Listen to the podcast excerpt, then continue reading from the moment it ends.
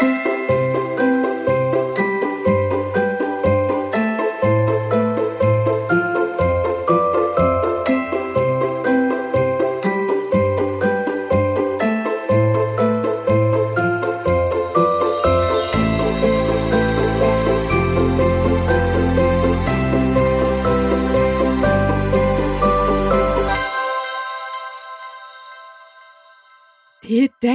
dagen før dagen før dagen, du ved.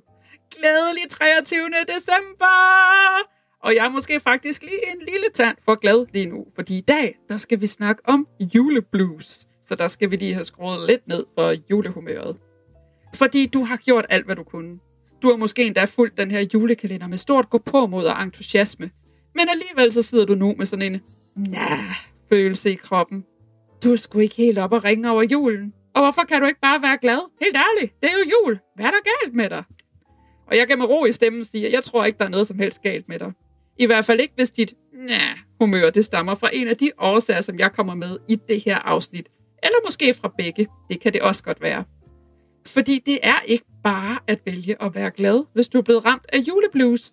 Jeg er med på, at man kan vælge enten at dyrke alt det gode, opløftende og dejlige, og man kan dyrke alt det svære, nedtrykte og triste, og alt efter hvad man dyrker, jamen så får man mere af det. Det giver lidt sig selv.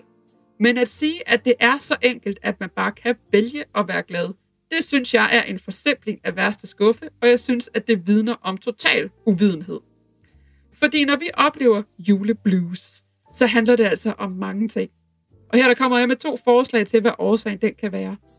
Ikke fordi du nødvendigvis kan gøre ret meget ved nogle af årsagerne sådan lige nu og her, men blot fordi jeg ønsker at bidrage med, at du finder en større ro og accept på, at ja, du har juleblues. Og okay, det er der faktisk en grund til. Og sådan er det. Juletiden, den kan sagtens være fin, selvom du ikke er sådan i holly jolly Christmas spirit. Lad os danse, gadedreng, hoppe rundt om juletræet med hinanden i hænderne, glade konstant. Julen kan sagtens være fin, selvom du ikke lige er på det beat. For vi får ikke bare juleblues, bare fordi vi godt vil være på tværs, eller fordi vi ikke kan finde ud af at være glade.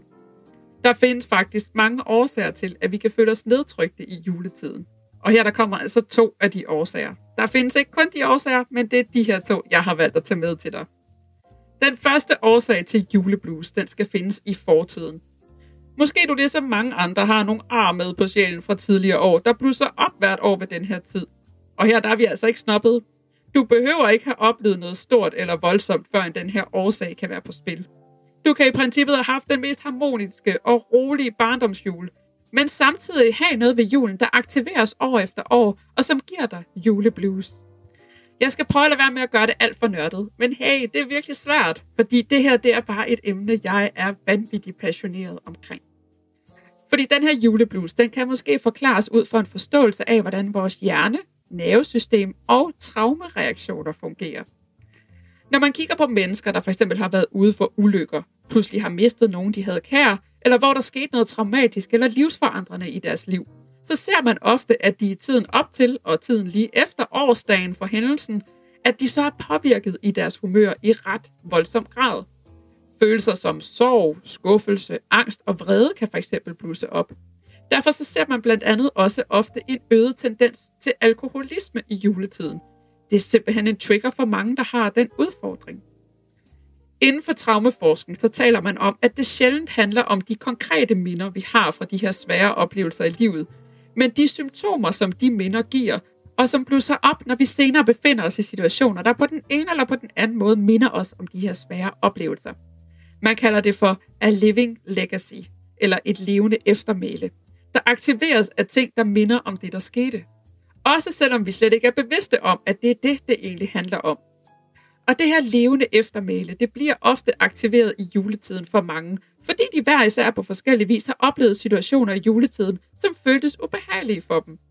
Det er ganske simpelt vores amygdala, altså vores krybdyrshjerne, der reagerer som en brandalarm på bitte små tegn, der kunne minde om den her hændelse i fortiden, og når den opfanger selv de mindste tegn, så går brandalarmen i gang, og så starter hele reaktionen og alle symptomerne. Og symptomerne de kan variere meget, men det kan for eksempel også handle om depressionslignende tilstande, større irritabilitet, numbness, altså man lukker af og ned for sine følelser, en følelse af håbløshed, hyperopmærksomhed på sine omgivelser, social angst og søvnbesvær. Alle de her symptomer, det er bare nogle af de symptomer, der kan udløses af det her levende eftermæle. Og det baserer sjældent på noget konkret, men på den implicite hukommelse, der blandt andet rummer de emotionelle minder. Så når du mærker en juleblues i dig omkring juletid, så kan det være et symptom på, at din amygdala tolker de følelser, som julen giver dig, som et tegn på, at der er fare på færre, eller der kommer til at ske noget ubehageligt, fordi det var det tidligere i dit liv, hvor det også var jul. Og så for at passe på dig, så sættes der gang i forskellige symptomer, og så opstår følelsen af juleblues. Det kan altså kort sagt være tale om en traumereaktion, når du oplever, at julehumøret det svinger. Og heldigvis, så kan langt de fleste traumereaktioner forløses med den rette terapi og støtte. Så det er altså ikke ens betydende med, at du for altid skal have det sådan her i julen. Og hvis det nu ikke lige handler om traumereaktioner, så kan svaret måske også findes i dit Human Design Chart. Og øh, hvis ikke du har fået slået det op endnu, så må det enten betyde, at du ikke har fulgt med i den her julekalender indtil nu og hoppet ind i det her afsnit som det første. Og ellers så øh, har du bare tænkt, ej, det er altså ikke lige noget for mig. Men så prøv lige at slå det op alligevel. Det gør du inde på myhumandesign.com. Der skal du bruge din fødselsdato, fødselstidspunkt og fødested, og så slår du det op. Og så kan du ligesom se den her, det her billede, eller den her tegning af en krop, der sidder i skrædderstilling, og så er der ligesom ni centre, altså ni felter, som enten er en firkant eller en trekant.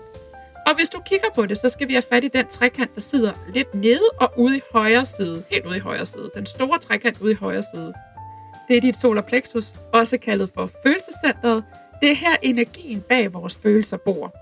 Og hvis det her center det er hvidt hos dig, så er det det, der hedder udefineret.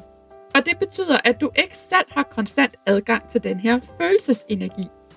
Det betyder ikke, at du ikke har følelser i dig selv, men at du kun har de følelser, der kommer, når der sker noget i dit liv, der kan igangsætte de her følelser.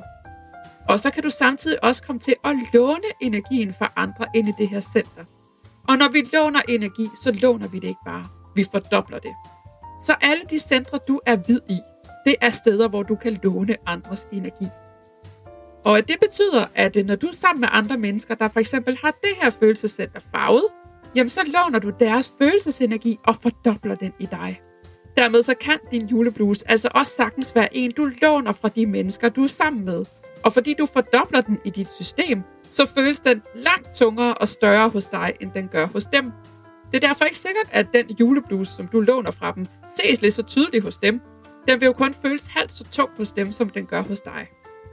Og måden, øh, du ved, om det er det, der er på spil, hvis dit følelsescenter det er hvidt, det er ved, at den her juleblues, at den slet ikke er lige så meget til stede, når du er alene, hvis den der overhovedet kan mærkes, når du ikke deler energifelt med nogen. Og med alene, så mener jeg altså helt alene. Vi kan mærke energi på op til 10 meters afstand. Så nogle gange, så skal du altså helt forlade huset for at mærke, om den her følelse er din, eller bare en, du låner. Så det er egentlig ret enkelt at finde ud af, om det er det her, der er på spil. Det kræver, at dit følelsescenter det er hvidt, og at du flytter dig fuldstændig fra andre mennesker for en stund, og så mærker efter, om din juleblues den følger med. Giv det lige en halv times tid. Men om den her juleblues den også er der, når du er helt alene, eller om den forsvinder, når du er alene.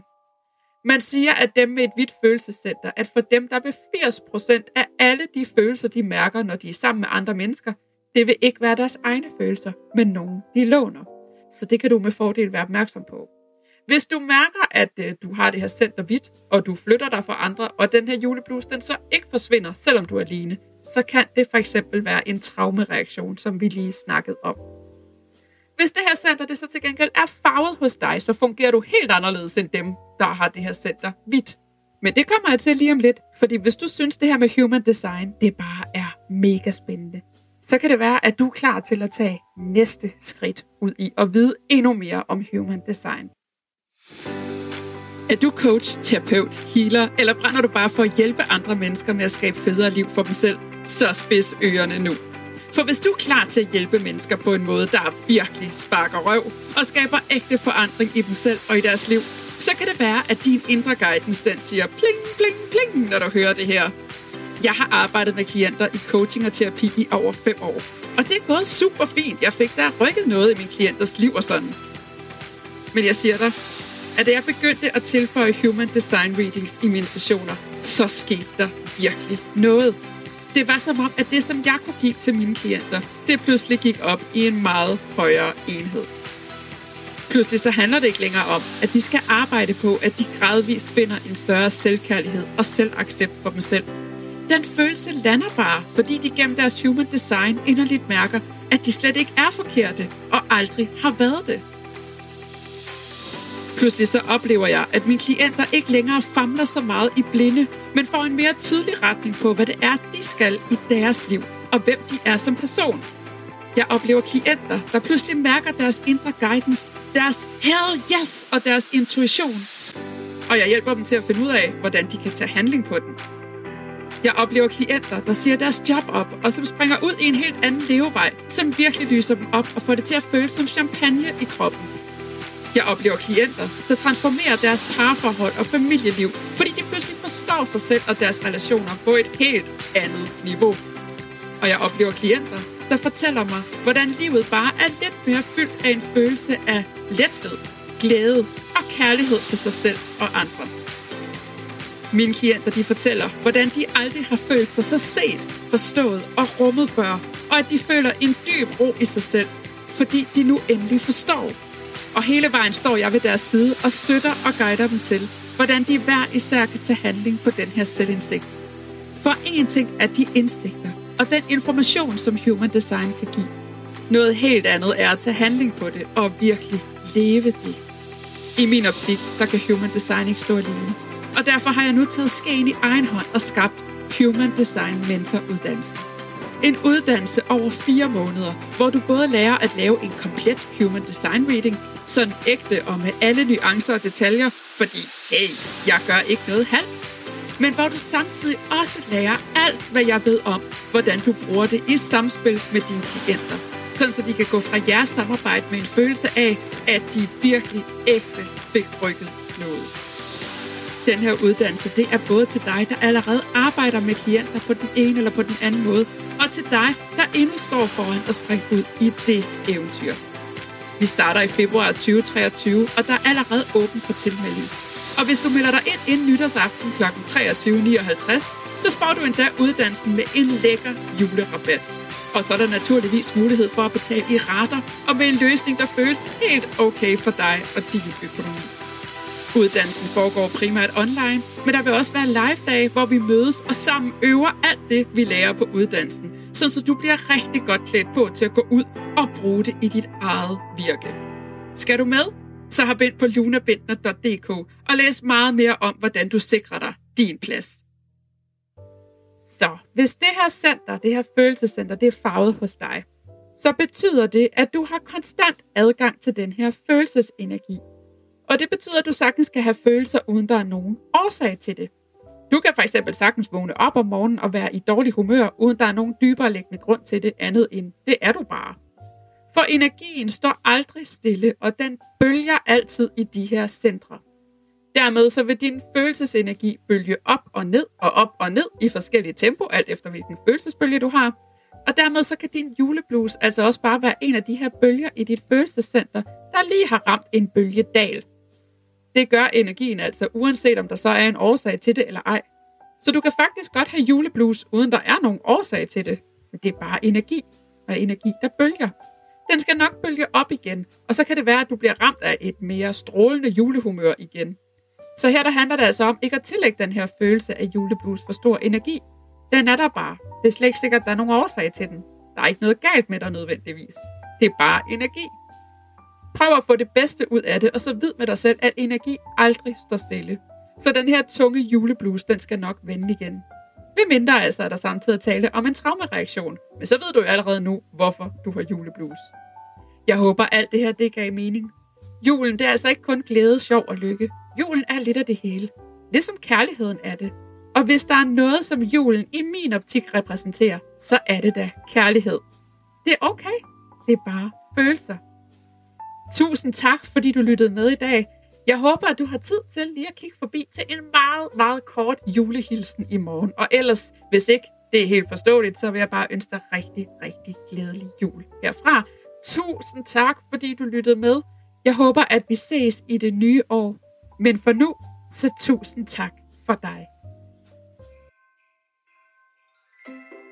Inden du hopper videre til din dag, så vil jeg bare lige minde dig om, at du kan sende masser af kærlighed og julemagi tilbage til den her podcast ved lige at hoppe over på iTunes og give den 5 stjerner. På den måde så hjælper du flere mennesker til at finde frem til den, og så er det jo bare en mega nice ting at gøre. Og det er det også, hvis du føler for at dele podcasten på for eksempel dine sociale medier.